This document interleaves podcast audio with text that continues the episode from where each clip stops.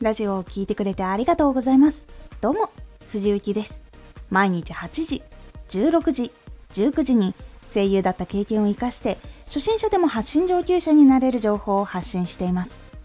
さて、今回は、理解できない内容があると離脱してしまう。聞き慣れない言葉や理解できない内容があってつまらなくなってしまったり集中できなくなってしまうとラジオについていけなくなって離脱してしまいます。理解できない内容があると離脱してしまう。聞き慣れない言葉が出てきて興味を持ってラジオがそのことを解説しているなら聞いてくれるんですが聞き慣れない言葉ばかりが出てきてさらに解説がない状態で話が進んでいってしまうとどんどん話が理解できなくなってしまうのでラジオから離脱してしまいます。これはラジオだけではなくブログなどでも起こる現象です。なので発信している時はわからない内容言葉は解説を入れるか分かりやすい言葉説明を使うようにすると多くの人に分かりやすくさらに聞いてもらいやすくなります。仕事や活動をしていく上で役に立っていく言葉は覚えていると実際に仕事をする時に役に立つので解説を含めつつ伝えるようにすると聞いている人の勉強の役にも立てるので時々は入れるようにしていくのがおすすめです。前回のラジオを聞いていないと何もわからないという内容はあまり多すぎると新しい人が入りにくくなってしまうのでシリーズを作るなら少し短めに作るようにした方がいいかもしれません。ラジオを聴く人も時間が有り余っているわけではありません。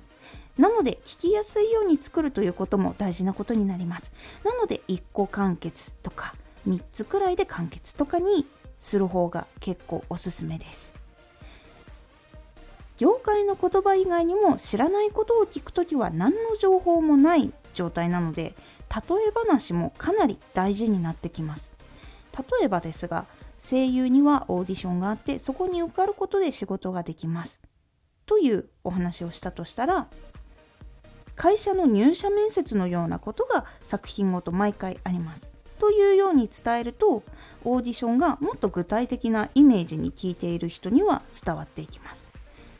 そうするともっと親近感を持ちやすくなるという傾向があります。知らないことで例えてしまったりするとこれは一体何なんだろうってなって結局謎が増えていくので距離感が縮まるというよりかはそちらが気になってしまってラジオから離脱してしまうという可能性もあります。なので一部の人が分かりやすい説明よりもできるだけ多くの人が分かる例え話ができるようにしておくといいです。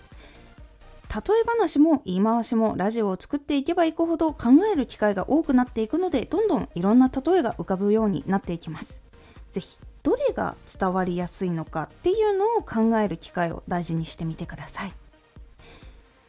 理解ができない言葉を使わない。言葉を使う時は解説をする。例え話は誰でもわかることを意識する。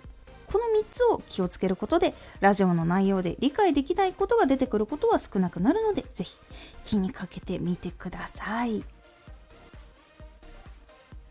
今回のおすすめラジオ。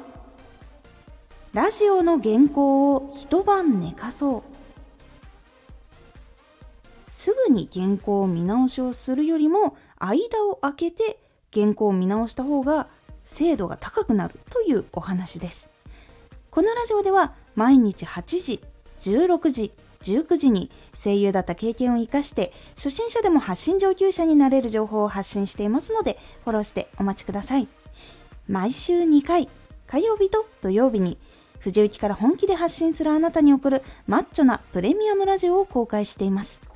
有益な内容をしっかり発信するあなただからこそ収益化してほしい。毎週2回、火曜日と土曜日。ぜひお聴きください。ツイッターもやってます。ツイッターでは活動している中で気がついたことや役に立ったことをお伝えしています。ぜひこちらもチェックしてみてね。コメントやレター、いつもありがとうございます。では、また